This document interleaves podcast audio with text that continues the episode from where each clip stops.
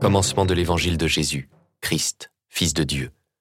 Il est écrit dans Isaïe, le prophète, Voici que j'envoie mon messager en avant de toi, pour ouvrir ton chemin. Voix de celui qui crie dans le désert, Préparez le chemin du Seigneur, rendez droit ses sentiers. Alors Jean, celui qui baptisait, parut dans le désert.